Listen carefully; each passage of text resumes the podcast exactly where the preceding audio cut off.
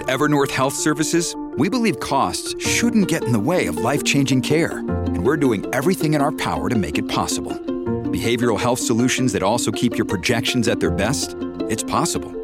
Pharmacy benefits that benefit your bottom line? It's possible. Complex specialty care that cares about your ROI? It's possible. Because we're already doing it. All while saving businesses billions. That's Wonder made possible. Learn more at evernorth.com/wonder.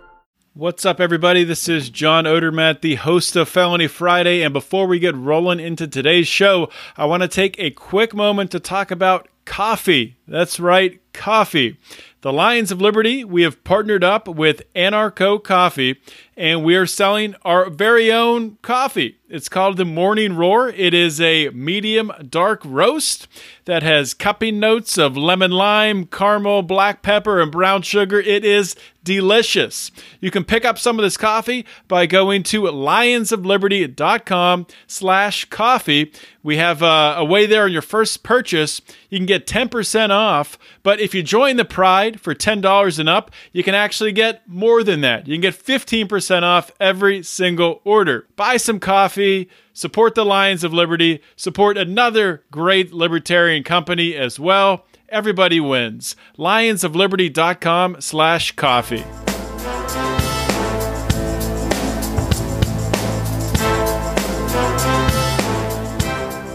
Welcome to Felony Friday, a presentation of the Lions of Liberty podcast.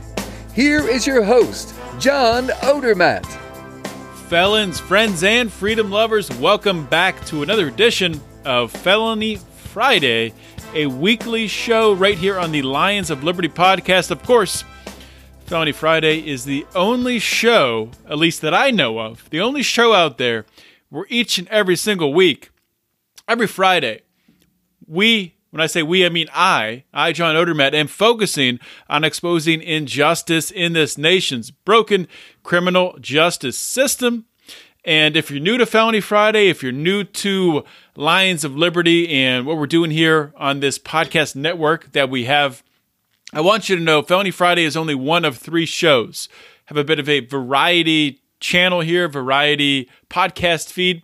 We kick off the week every Monday with a show hosted by Marc Clair. It is our flagship program, our longest running program. And Marc focuses on that show. He interviews leaders, thought leaders, and activists in the libertarian movement. On Wednesday, we have a show hosted by Brian McWilliams. It is more of a uh, current events show, more of a uh, off the cuff show.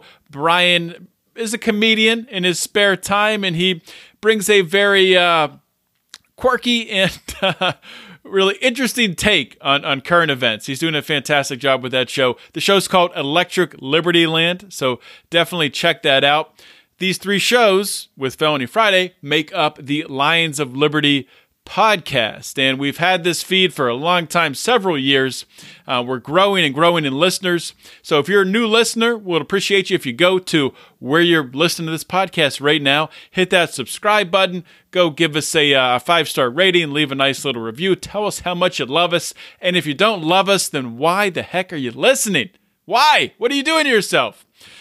After you do that, um, you might want to check out if you're not driving, of course, you might want to check out the show notes page for this episode. Because on today's episode, I'm going to be talking to two attorneys who are doing some fantastic things with regards to uh, litigation and protecting people from public sector unions. So what I want you to do is go to lionsofliberty.com slash FF171. That's where you're going to find the show notes page. You'll be able to read about the cases we're going to talk about today and follow right along with us as we go through each of these cases. So definitely check that out. And I don't want to take up too much of your time. So let's get rolling with today's show.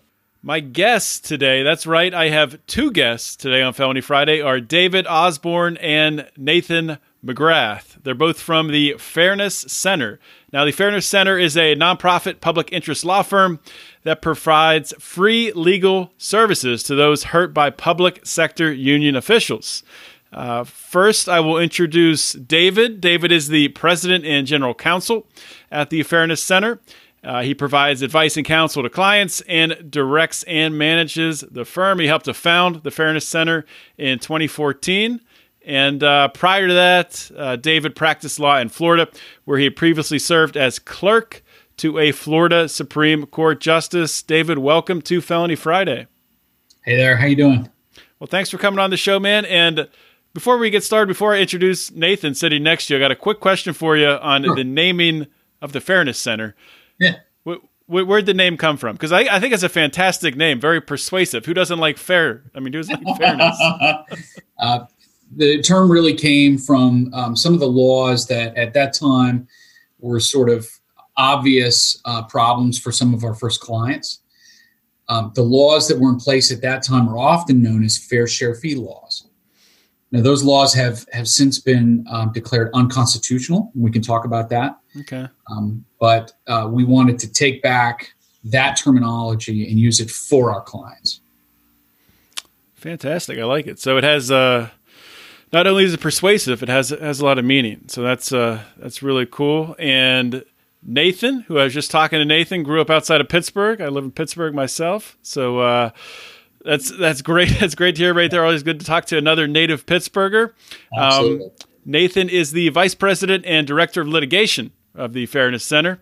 He uh, litigates and develops legal strategies to advance the Fairness Center's clients' best interests. And prior to joining the Fairness Center, Nathan was a staff attorney with the National Right to Work Legal Defense Foundation, where he practiced constitutional, labor, and administrative law. Nathan, welcome to Felony Friday.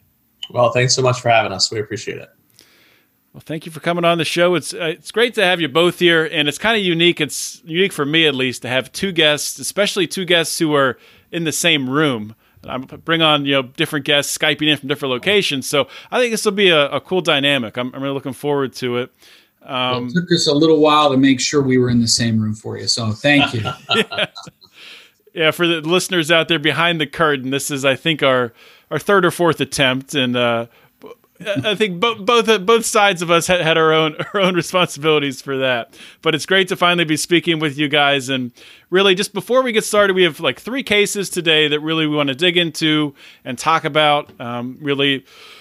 The, the law behind them and, and sort of things that are happening with the cases. Before we do that, just so my listeners can get to know you guys better, and we'll, we'll start with David. What first really attracted you, number one, to uh, the law to becoming a lawyer, and then really the, the Fairness Center. So, what's what's what was your path with that? Well, you and I probably have this in common. I'm a big fan of the Constitution, and mm-hmm. um, it's such a, a, wonderful foundational document um, that I wanted to devote my life to helping people actually see the fruits of it. So, um, for a couple of years, I worked in um, for a member of Congress, but decided after um, uh, just two years that what I was going to have to do was know the law myself. And mm-hmm. so I went to law school with that goal to, to help people litigate their constitutional rights. And I worked in the court system for a little while, including the Florida Supreme Court. I was a clerk there and uh, a lot of great experience. But what I always wanted to do was this. So in 2014, um, when I had the opportunity, I moved my family up from, from uh, Florida to Pennsylvania to start this thing. And the idea was that um, if we could focus on one problem where people are not getting uh, getting adequate representation, it'd be this area. Uh, there are to explain a little bit about how the Fairness Center works. We have very very simple mission. Our mission is to help those who are hurt by public sector union officials. We provide them free legal representation um, in the court of law. We also represent them in the court of public opinion. And that's an underserved market. It was before we got here.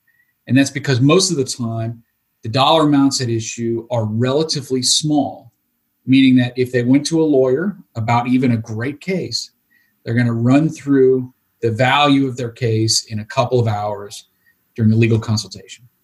And so uh, the only way that they were going to get to actually litigate their own rights was to be connected to a lawyer offering free legal representation. So that was the, design, and it, and it's worked. So you mentioned, I think you mentioned, Lisa, that Pennsylvania, the lo- the location there was an underserved market. Is that right? Is is there a reason why Pennsylvania and, and not another state for particularly serving this this uh, this need? Well, some of the laws that are in place here in Pennsylvania um, have been a unique harm to public sector union employees, and um, so I, I, think that over time, when you don't have a, an organization like ours that are devoted to defending people's rights, mm-hmm. you know that builds up. It's it, it starts to uh, calcify over time, and uh, fortunately, um, when we came in, you know, all had not been lost, but our clients have have seen some success. Okay, good stuff. And uh, Nathan, same same question to you. Right. So, I guess my background starts in Western PA, uh, and after some time, I ended up like David uh, working for a congressman. I was actually down in Washington D.C. for a number of years uh, as a policy advisor down there, and uh, actually uh, in addition to a bunch of other issues, uh, labor was one of my issues. So I had kind of the perspective from Congress, I suppose, on on that side of things. And then I, I went to law school. I was in private practice for a little while in Pittsburgh. And uh, really, uh, my next law job after that was with uh, National Right to Work for the foundation. I fell into it not exactly knowing what I was getting into, quite honestly, and uh, spent about five years there and had a national practice. Got to represent just wonderful uh, individuals around the country uh, who have been uh, harmed in one way or another. Um, often constitutional rights were uh, impinged upon mm-hmm. Uh, or violated. And it just became a real love for me to be able to stand with these people of principle and to offer free legal assistance where they would never have that opportunity otherwise. Uh, so after spending some time there, uh, David got a hold of me and, and uh, asked me to think about coming up this way. And after a long recruitment process, uh, I ended up here back in Pennsylvania. Uh, very excited to be here, and it's just worked out wonderfully. And I got to really transfer the practice I had there uh, and the experience up here to Pennsylvania. And so I brought my family up here as well and uh, so we've been practicing now together for about two and a half years here. So I think a question that listeners might have right now, I know I have it, is free legal services. This sounds great. It's a market that where this is needed. It's underserved. How do you do it for free? It, we're a nonprofit um, 501c3 organization. So um, fortunately, the, the IRS has recognized that there's a value in organizations pr- protecting people's uh, constitutional rights. Mm-hmm. So we're able to raise money. Um, we raise it from individuals, businesses, and foundations, and um, they are happy to help see that, that people are provided with excellent legal representation. That's great. Okay, so let's start digging into some of these cases here. Uh, the first one that I have is where is this? This is up in Connecticut, and I'm not going to give much of the background. I'll let you guys do that. But this is the uh, the IAFF Local 825 versus the Uniform Professional Firefighters Association of Connecticut. So you guys want to start talking about this case, give some background, and then I'll ask you some questions as, as we go through it. Sure. So uh, I guess starting with our client in this case, we actually represent the the local, the union, uh, mm-hmm. local 825 as we call them and they are uh, the firefighters of New Haven. So, New Haven is a very busy fire company up in Connecticut. Uh, some would say the busiest city fire department. There's about 300 plus of them, and uh, just really great group of guys. And we're honored to represent them. And they, uh, a number of years ago, in January of 2016, a new administration came into office in the, the local union there. And they said hey you know we've we need to get our financial house in order. And so they started looking through the books and they saw that they were paying you know close to $30000 to the state union which is the UPFFA and uh, which is on the other side of the v in this case the defendants and at first they just said you know uh, this is a financial measure. We have nothing against you, but we just can't keep bleeding this money. And so, mm-hmm. you know, temporarily, we're going to suspend being members and, and not have to pay. And, and once we get, you know, our finances figured out, you know, we'll, we'll probably come back. Well, they their board took a vote. Their executive board took a vote, said we're going to disaffiliate. Uh, we want to you know become basically uh, disaffiliated from the state affiliate, but they would still be affiliated with the national union, IAFF, International Association of Firefighters. And just for your listeners, mm-hmm. that's how a lot of these unions work. So you have a national or international layer, and then you have a state affiliate that is kind of over all of the particular state, whichever one it happens to be, Connecticut in this case. And then you have the little locals who represent right. More particular bargaining units. So in this situation, you have a local that's wanting to disaffiliate from the state, but not the national, which is kind of a, a unique situation because many unions require what's called unified membership and that they're members the whole way up. So, anyway, okay. uh, not to get too deep in the weeds, but so they disaffiliated. They took the vote to disaffiliate from the state, and the state union said, nope, you know what? You can't do that. And uh, started fighting them on it and they had this struggle back and forth. Our client uh, stopped paying because they said, We took a vote, we disaffiliated, that's our right to do. Uh, and they had some meetings back and forth and phone conversations. And, mm-hmm.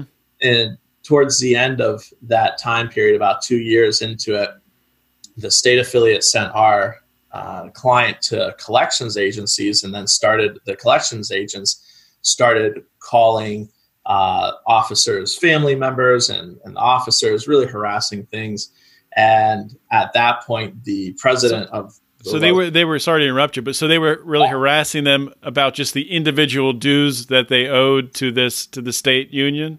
Yeah, exactly. So the local would collect all the money from mm-hmm. their individual firefighters and then send it up to the state. They called it their per capita amount. Okay. And so they wanted, you know, obviously they wanted that money and they didn't want to let our, our client uh, disaffiliate. So at that point, when the collection agency wasn't getting anywhere and getting the money back, they uh, advised the state affiliate, UPFFA, to sue our client in court. And at that point, our client said, Hey, we need help here. And so they reached out to us and uh, we were able to uh, you know determine that it fell within our mission statement and we've been representing them uh, so we took up representation for them, filed a lawsuit on their behalf, and uh, you know I, I, feel at this point we've served them pretty well so far, and so that's kind of the the background to that case. So, so we're talking. I mean, just to to get the numbers, I guess straight here. You said thirty thousand. Um, I had seen a, a fifty-two thousand. I guess that was the continued accrued that was not paid yeah, over that time. was that was the number that they had originally uh, given mm-hmm. of the period of time that had elapsed. They would probably say it's more at this point. Okay. And so for our case, what we did, the lawsuit we filed said, well, first of all, we want the court to affirm that our client had disaffiliated properly.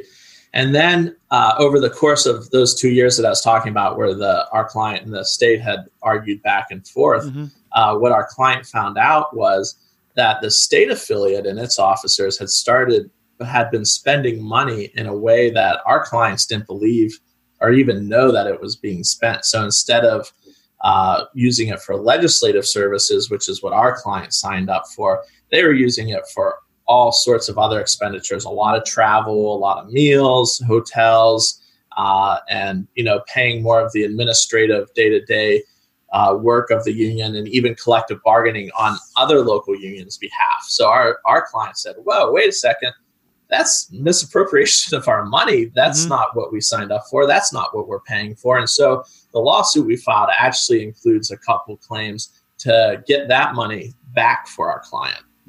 Okay, so it's not so the lawsuit is more than just being able to disaffiliate. It's getting some some damages back in return. Yeah, that's correct. Our our client believes that it's close to hundred thousand dollars that they've paid, uh, basically for services that they weren't wanting to be, mm-hmm. you know, provided to other unions and not even to them. Is is there any precedent for a case like this? Has there been something similar that's been uh, been rolled on recently, or? I I think our case is somewhat unique in that you typically don't have a union disaffiliating or disassociating from another union. I think that's mm-hmm. actually pretty unique about this case, and we're in some uncharted territory. The concept, though, of uh, disaffiliation from a union has been around for a long time. It's actually what a lot of our cases uh, is about. Uh, we actually filed two cases yesterday that has to do with our client uh, individual people disaffiliating from their union and and the union saying no. So the concept has actually been around for quite some time. This particular setup in our case is is unique. Unique, but not not totally unheard of. So there is a default rule um, in Connecticut, and this is similar to other states where when a union wants to disaffiliate, they can do so freely. Uh, unless they've signed some agreement that that requires them to jump through some hoops or something like that. Right. Yeah. So, um, so it's happened before. There was at least some some really good reason to file this case and move forward with these mm-hmm. Yeah. And so an interesting twist in this case. After we had filed the lawsuit, uh, the state affiliate, the state union, filed charges, internal charges through the IAFF against our clients' officers uh, trying to kind of get back at them really for filing this lawsuit. I mean, that's literally what the charges were. You're, uh, you know, conduct unbecoming because you filed a lawsuit against us and you've talked about it. And so that started moving on its own tracks through the union system. And we went into court for a preliminary injunction, which basically we're asking the court to put a pause, you know, hit the pause button. That's that's what that means. Mm-hmm. And so the court, uh, after some back and forth, a four day hearing actually, the court sided with our our uh, client and said, "Yeah, you know what? You've got to put that other proceeding on hold until we figure out this issue first, and then then you can go forward with it after that." But uh, so we've already made some ground for our client, but it was just really interesting the tactics that they were taking because they were angry about you know our client trying to exercise its right to leave. Yeah, this is a really unique case. I mean, the more I think about it, the, the aspect of a union, it's like a union within a union. So it's an organization within a larger organization. And then you have the internal, um, I guess, disciplinary right. ways that they can, that, that, is, that is, that's fascinating. There's a lot of moving parts on this case. So we're, we're regularly thinking about how it all fits together. It's a big jigsaw puzzle. What's what's the timetable on it when you think there'll be some? I know it's hard to predict, maybe, but do, is there a timetable when you think there'll be a resolution of some kind? Yeah, I mean, actually, this uh, in this case, the court has put out a scheduling order, and uh, the actual trial for it all, if we make it that far, is set for uh, September of 2020. So the the wheels of justice are moving slowly in this case, but we'll get there moving slowly, but they are moving. So they are moving. Indeed. That's good oh. news. Yeah. Um, let's let's move on to the next case here. So th- this one's interesting. I'm gonna have some questions about it. Um, just just really, I'm not sure if I, if I really understand what happened here, but that's why you guys are on the show. Uh, so this is the Kiddo et al. Uh, versus the what is it? Af- AFSCME local 2206. Did, did I say that right? You got it. You got it. Yes, um, the American Federation of State, County, and Municipal Employees. Right on. So we have uh, the Fairness Center. You guys representing eight of the Erie Waterworks employees, right? Um, so what's what's happening in this case here? Uh, so this is a this is a good example of another kind of case that we've litigated uh, for individuals. Um, we represent eight public sector employees that work for this this uh, city water authority. And uh, their story really starts uh, back in December of, no, let me start in January of uh, 2018. Mm-hmm. 2018? Yeah, yeah, 18. 2018. Yeah. Um, in January 2018, um, these folks go to a meeting um, put on by their union, AFSCME. And uh, the, the union representatives get up in front of all the union members, and, and this is something that's, that probably a lot of union members have experienced. They present to them a contract for ratification. This is a contract that, for the past few months, sometimes longer than that, the union has been negotiating with their employer. Mm-hmm. And, and employees are actually excited to see what's in it. Um, sometimes they have high expectations about what their union has been doing for them all this time. Um, well, uh, our clients were very disappointed at that meeting. And the reason they were disappointed at that meeting is that they had told the union that they wanted certain benefits. Mm-hmm. And some of these benefits had actually um, uh, been offered to other employees at the exact same facility who are in different bargaining units with different unions. And those benefits were not available to them under the contract that the union presented to them. So they started to ask questions. So where's this thing we wanted? What they wanted was a, um, was uh, something called a post employment subsidy. It would have given a uh, little extra money to people after they retire, but before they hit Medicare age. Mm-hmm. So where is that? You know, some of us are looking at retirement. Well, we told you we wanted it. Where is it? And um, the union said, you know, it's not available. And if we uh, have to go back to the bargaining table to get it, you never know what'll happen. In fact, you could lose your pensions. Now that's a that's a, that's a scare tactic. Yeah, they started to look around and say, "What do you mean we'll lose our pensions?" And um, it was clarified that no, no, no, maybe just that girl will lose her pension. So it, it turned into actually a very heated meeting where the employees left. One of our clients left crying because wow. uh, some of the plans that she had for retirement were just not going to be realized. Well, just a few days after that meeting, they get a letter from their employer, and the employer tells them, It's come to our attention that you learned about some of the options that were available during the negotiation period, but there was actually a whole nother option that was available to you that included the post employment subsidy. It also included a higher raise. And the only concession that we asked the union to make was to move new employees, not you, new employees, onto a defined contribution plan. So all these employees are suddenly thinking, wow, why did the union hide this from us? Mm-hmm. Well, the reason, come to find out that the union hid them from them, hid it from them, is that the union was so self-interested in the pension plan and continuing that even for new employees that they refused to even share with uh, with existing employees a better offer.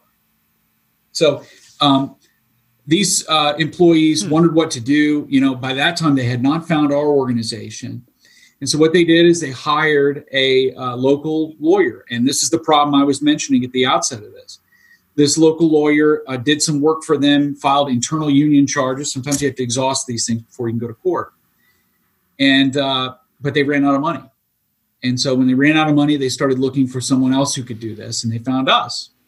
And we ended up um, deciding that, uh, just as with Local 825, um, they fit our mission. What they wanted to do was to go back to roll back the clock and revote on this thing with full knowledge of, of the two options.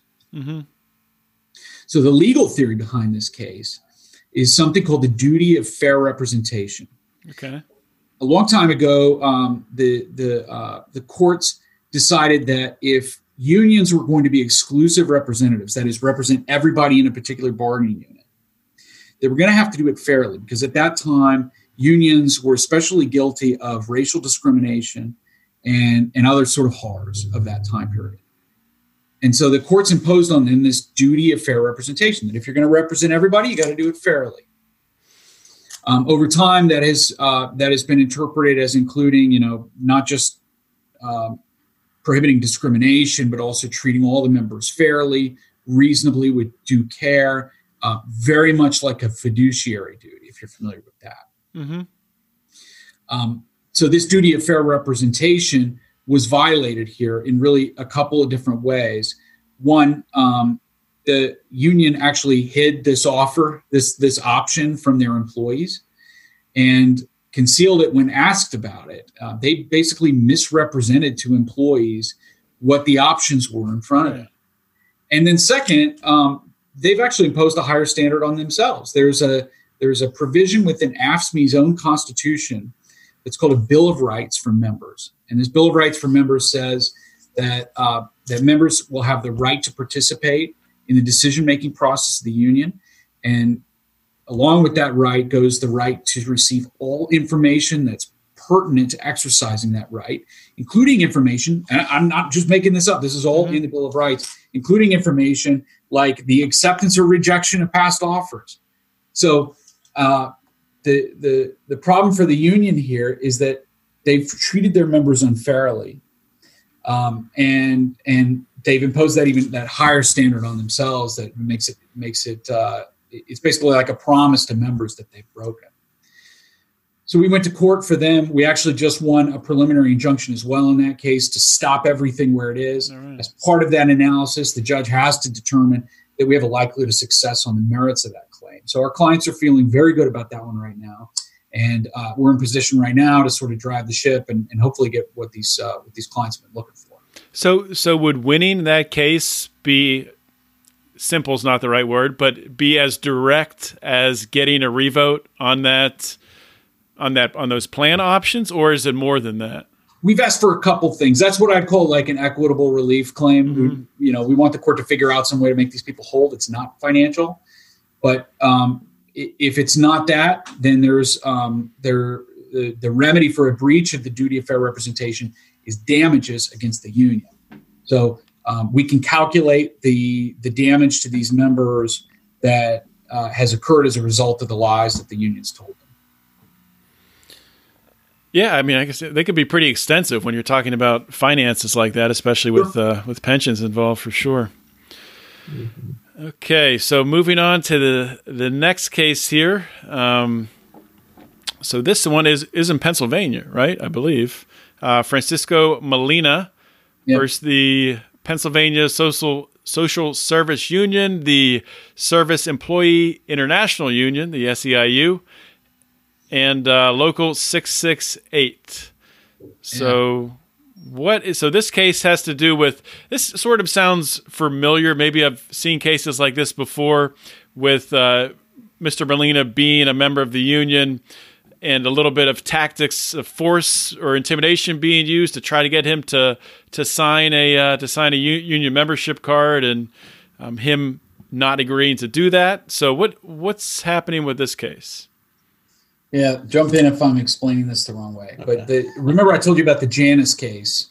Um, mm-hmm. The Supreme Court decided uh, last year that non-members should not have to pay for the union's representation if they don't want it.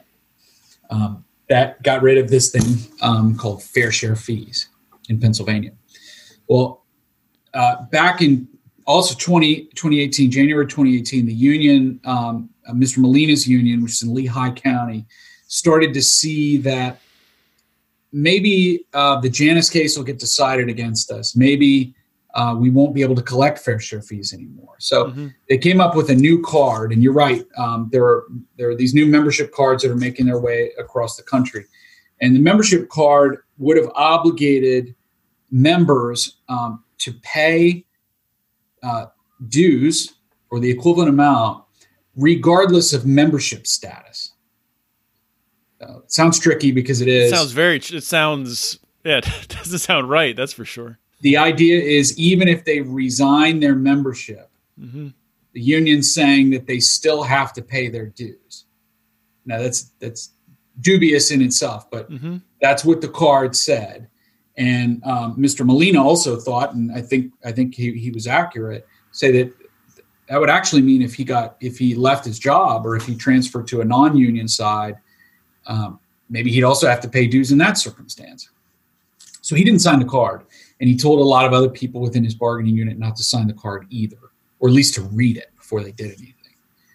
And um, it was only six months later that Janus uh, was uh, uh, was decided by the Supreme Court, and Mr. Molina went. Uh, fortunately, he had not signed that card because his case would have been even more complicated. But the um, he decided shortly after Janus was decided to resign his union membership. The way you do that is you, you send a letter to your union and you tell them that you're resigning your union membership. Not terribly difficult. Mm-hmm. But he, after he filed that letter, um, it was only a few weeks later that he was dismissed from his position. Um, he was a, a, basically a social worker with Lehigh County in, in Pennsylvania. Dismissed from his position, and they never acknowledged his resignation letter. Um, the union never stopped taking dues out of his paycheck, and they never refunded him those dues, at least at this point. So Mr. Molina is uh, is thinking, you know, what am I going to do? How am I going to get that back? Uh, in the meantime, he's also filed uh, for arbitration. He's trying to get reinstated and get back pay from uh, what he feels like was was um, was an un, un, unjust firing. So Mr. Molina. Came to us and said, "What's going on here? What were my rights?" And uh, we eventually filed a case for him. And here's what the case is about. There, we filed a number of other cases like this in Pennsylvania, because apparently it's an issue. Um, Mr. Molina should have the right to resign from his union whenever he wants. There's a law in the books in Pennsylvania that says uh, you cannot leave your union for years at a time. That is until you're until the last 15 days of your collective bargaining agreement. So if you were to become a public employee today and you're mm-hmm. bound by a collective bargaining agreement that runs through 2023, that would mean you would need to go to your Google Calendar and mark off the last 15 days of the contract period in 2023 so that you could be reminded to go and send a letter to your union. In the meantime, during that whole time period, you would have to support an organization with which you disagree. So you only have essentially two weeks. Yep. At the very end. Wow. And, and a lot of these contracts, you know, that David's talking about, they run anywhere from three to six years. You know, these mm-hmm. are not short periods of time that you're like, oh, just stay in another month and then we'll let you out. These these are long term deals mm-hmm. that that this provision is put into. So that should be unconstitutional. And so back in the private sector, um, back in uh, 1986, there was a case um, that said uh, private sector employees and unions could not do this to people. Now, it wasn't a constitutional decision because these are private sector, but what it said was it's very it's contrary to the to Congress's intent in the National Labor Relations Act. Basically, in my view, doesn't serve labor peace to have people involved in a union they don't even want to be a part of. So um, that has never been explicitly applied on the merits in the public sector. Interestingly, there have been some cases that have gone as far as uh, preliminary injunctions where they've gotten the same kind of ruling we're talking about in some of our other cases where um, we are likely to succeed on the merits. Mm-hmm. Um, uh, other public employees have raised that very claim and have been likely to succeed on the merits, but no case has has uh, has gone all the way to the merits on that. So Mr. Molina wants a ruling definitively that he has the right to leave his union at any time, not just the last 15 days of a contract period, and he wants his his dues back. Mm-hmm.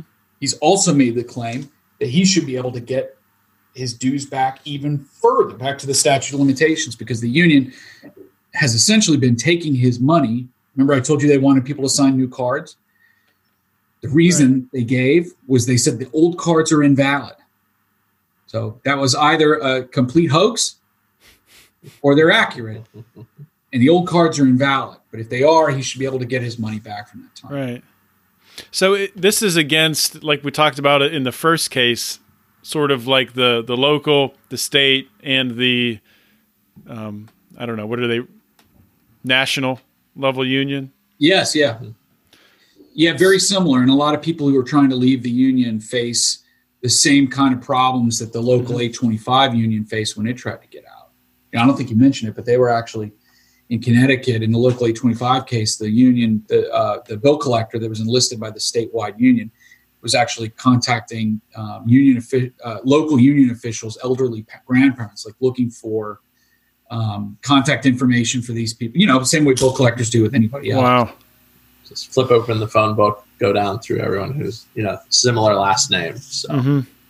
Yeah, yeah, and this is really a problem. You know what David was talking about the the law in Pennsylvania uh, is unique. You know, I think early in the conversation, he was talking about an environment in Pennsylvania. And, and Pennsylvania is one of those states that actually built into the law. There's this restriction on, you know, escaping your union if you want to. And so it, it has led to a fair number of cases here in Pennsylvania that where we represent clients who that's all they want. They just want, you know, the freedom of association. They want to leave their union and and be done with it and not be forced to pay for you know representation and activity that they don't agree with or support well we're, we're talking about it very clinically too like you know because we understand what the law is on this issue but for mm-hmm. a lot of these folks who come to us all they've really encountered is i tried to leave and the union said i couldn't is that true mm-hmm. they they actually do not know the answer to that because when they go to the statutes there's a law in the books that says unions can do this kind of when they go to the collective bargaining agreement that the union has come up with with their employer, it says that they can be kept in the union for the last until the last 15 days of the contract. So they they're they're not presented with information that's accurate, and they don't know the experiences of some other people who've actually uh, faced the same kind of problems. And when they try to get out or they try to ask the union for uh, assistance or, hey, is this true or when can I get out?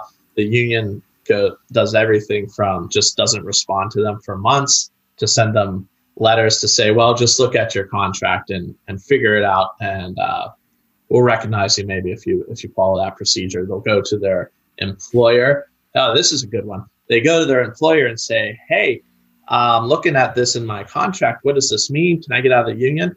And the employer says, yeah, you're going to have to talk to your union about that. And so the, the whole circle, the whole cycle just happens over and over again. We've had clients who for years tried to just get an answer and they haven't been able to get an answer until they found us. That's, that's just absolutely crazy. Um, I guess, I guess it's not crazy because it sounds pretty common that this stuff does happen. But are there any other organizations like yourself, like the Fairness Center, doing similar work in the United States for free? Sure. I mean, National Right to Work, where uh, uh, where Nathan came from, mm-hmm. has been doing it since what 1968, something like yeah, that. 1968. So um, they've been real leaders in in this uh, in this kind of law. Um, so yeah, it's been around. I think the way that we we can distinguish ourselves from the work that they've done is that we're focused on two states, Pennsylvania and Connecticut. Okay. And instead of having a, sort of a, a, national perspective, we're able to see some of the, the nuts and bolts in each of these states um, that are hurting people. And uh, it gives us a little bit of, a, of an edge, at least in these states. One thing you said at, at the very beginning, I, th- I, forget which one of you said it, that not only are you fighting these cases legally, but also I think you said from a public relations standpoint. Sure, yeah. So, w- what are some things that, that you would do from from that uh, from that view? So, I th- in our view, that's that's part of being a, a lawyer. It's um, it's representing people not just in court, but in the court public opinion. When mm-hmm. when some when you don't you don't uh, litigate cases that are going to hurt ultimately hurt your client if they're trying to actually operate a business, you know. Right. Um, with these folks, they have relationships. They have uh, particularly relationships with their employer, with other employees. Um, they have a relationship ultimately with the general public, who who they need to think well of them in order for them to do their job. So, uh, you want to give some examples of well, the stuff we've done in that? Sure. I, I think the example that I often give to people, we have a a line of cases we called the ghost teacher cases. And just real briefly, what that is, mm-hmm. the unions will negotiate for uh, its members or officials to go on what's called union leave time. And that means they go and they work for the union while still receiving their pay, their benefits, their seniority, their pension credits from the public employer. So it's, you know, for instance, take a teacher who's also the local president of the union. Well, the teacher will go and leave the classroom and not even show up for years to teach and they'll work full time for the union but be paid as if they were a teacher there and get pensions as if they were teachers there and so we yeah it's pretty amazing. It's one of those things where you know this isn't a partisan thing. Everyone i've ever talked to about this across political lines or mm-hmm. ideological lines has said well that kind of sounds a little slimy. And we agree. And uh, so we filed several cases on that. And uh, the cases are still slowly working their way through the court system. But what is so neat and unique about how our law firm approaches this, the court of public opinion, we mm-hmm. publicized our cases. Other organizations kind of picked up on what was going on and, and said, hey, there needs to be some policy research done on this. And, and legislators said, maybe there's a legislative fix. And so between all of that momentum that really built in public, you know, the court of public mm-hmm. opinion, mm-hmm uh, we've seen across this the Commonwealth here, uh, school districts and unions have really reformed their ways on that, and so we've achieved widespread change for our clients, which our clients wanted to achieve, but not yet through the courts. It was through the court of public opinion, and that and that's how we really see the value and power of being public with these cases as well as being good attorneys. Again, our our clients tell us what the ultimate goal is and we figure out how to get them there. And this is one of the ways we do that. And so we filed a um, case for one of our clients yesterday and announced it today um, and included, along with the announcement, a video of him talking a little bit about his case. Mm-hmm. It's very compelling. Um, this guy named Curtis Thompson. he sort of like uh, Francisco Molina was prevented from resigning his union, and he had been dealing with that for years. So, um, putting that video out in the public so he can really explain for himself why this thing is filed, I think is really important. Uh, we've also testified. Right. You mentioned uh, legislation. We've testified in in uh, in the legislature for our clients to make sure that the legislature understands the issues we're dealing with, um, and the law can go the right way. A uh, number of things. I mean, if it's mm-hmm. for clients, we'll right. we'll put ourselves out there. Yeah, well, that's awesome. I think that's so important, especially in today's world where people are sort of. I think they're expecting to see a little bit more of the the personal story, seeing you know sort of the behind the scenes, the reality TV of, of really what's going on with because they're used to going on social media, Instagram, Facebook, and being able to see you know little little short stories, things like that. Mm-hmm. So that's that's very very important. So I'm glad to glad to hear you guys are, are doing that, and I think I'm on the uh, the Fairness Center emails now, so I'll do my best to help help uh, draw some attention to the cases as best I can. Uh, before I let you guys go, if you could just give our listeners and, and viewers uh, one more time where they can find out more about the Fairness Center, where they can maybe get involved and donate to, to help fund you. Go to our website. It's like all, all of the above uh, fairnesscenter.org. All right. Sounds great. Well, thank you guys both for coming on Felony Friday. Thank you. Sure thing. Time. Thank you. Are you tired of banging your head against the proverbial wall of politics and getting nowhere toward actually making your life more free? Are you tired of interview podcasts that have the same guests as every other libertarian interview podcast out there? Are you tired of hearing the same news stories that you can hear on the mainstream media? Then you need to listen to the Lava Flow, where we don't do politics and we don't do the major stories that exist only to divide you. We talk about news that affects you and your freedom, and we work to find solutions that can actually help you to be more free. Check us out at thelavaflow.com Listen to Weird Libertarians at WeirdLibertarians.com. My name is Chris Spangle, and I host a show where we talk about the stories you and your friends are talking about, and then we give you libertarian solutions so you sound smarter when you're talking to your friends. We're going to make you sound like a genius. Tune in now at WeirdLibertarians.com. Are those dry, boring, run of the mill political talk shows putting you to sleep on your commute or at work? Are you ready for some fun? Look no further. Blast Off with Johnny Rocket is a Seattle based podcast expressing viewpoints of free markets, voluntary exchange, badass music, wicked banner, and of course, drinking. The Blast Off doesn't shy from the truth, but always brings the party. Let's rock and roll, Raylene. Bring it on, Johnny. You can check us out at thelaunchpadmedia.com forward slash blast off. Again, that's thelaunchpadmedia.com forward slash blast off. Launchpad Media always launching ideas in your direction.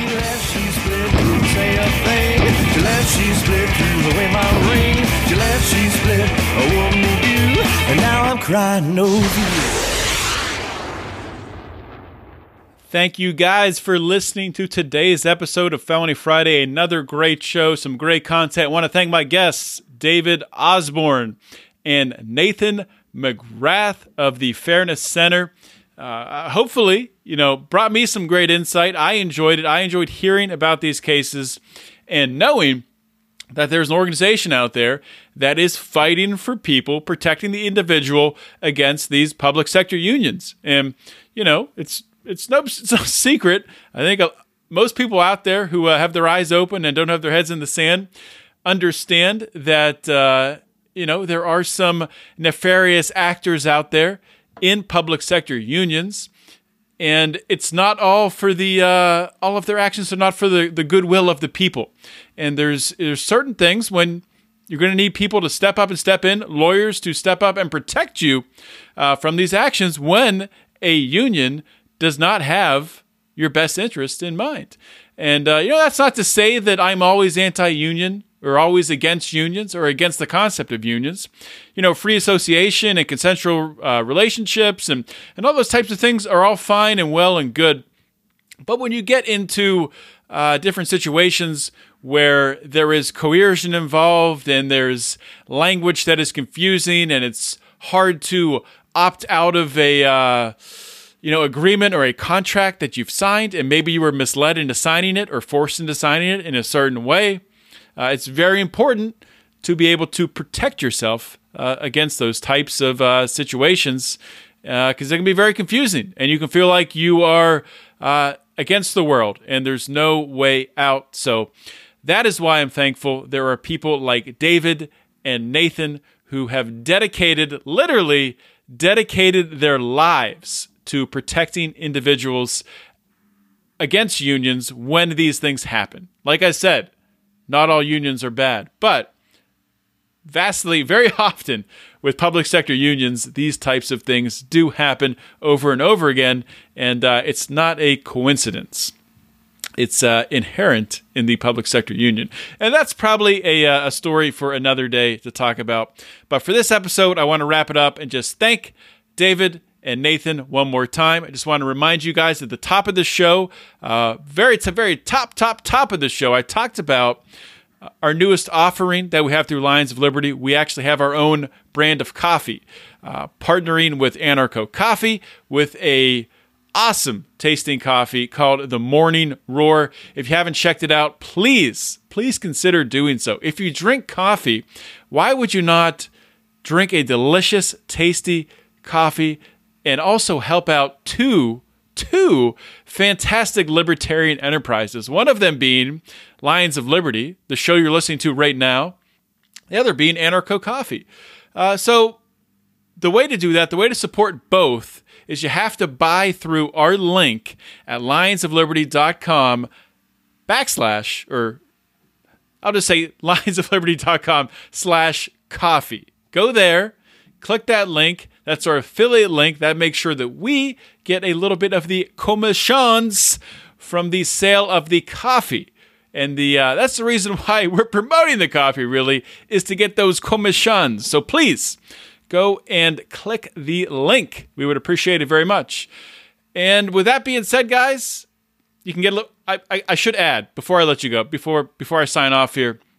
You can get a greater discount on the coffee. You'll see on the, the site there when you go to lionsofliberty.com slash coffee, you'll see you can get 10% off with the code there on your first purchase. If you want to get continuing on every single purchase, 15% off, you got to join the Lions of Liberty Pride at $10 and up uh, to get access to that code. That's $10 per month that you would subscribe to Lions of Liberty Pride. So you're going to get the coffee code, 15% off. You're going to get a bunch of other stuff, merchandise. You're going to get access to our bonus content, all that great stuff. You can read, read all about it at patreon.com slash Lions of Liberty. That's all I got for today. Thank you so much for listening to this very, very important episode of Felony Friday today. This is John Odermatt signing off. Always remember to keep your head up and the fires of liberty burning.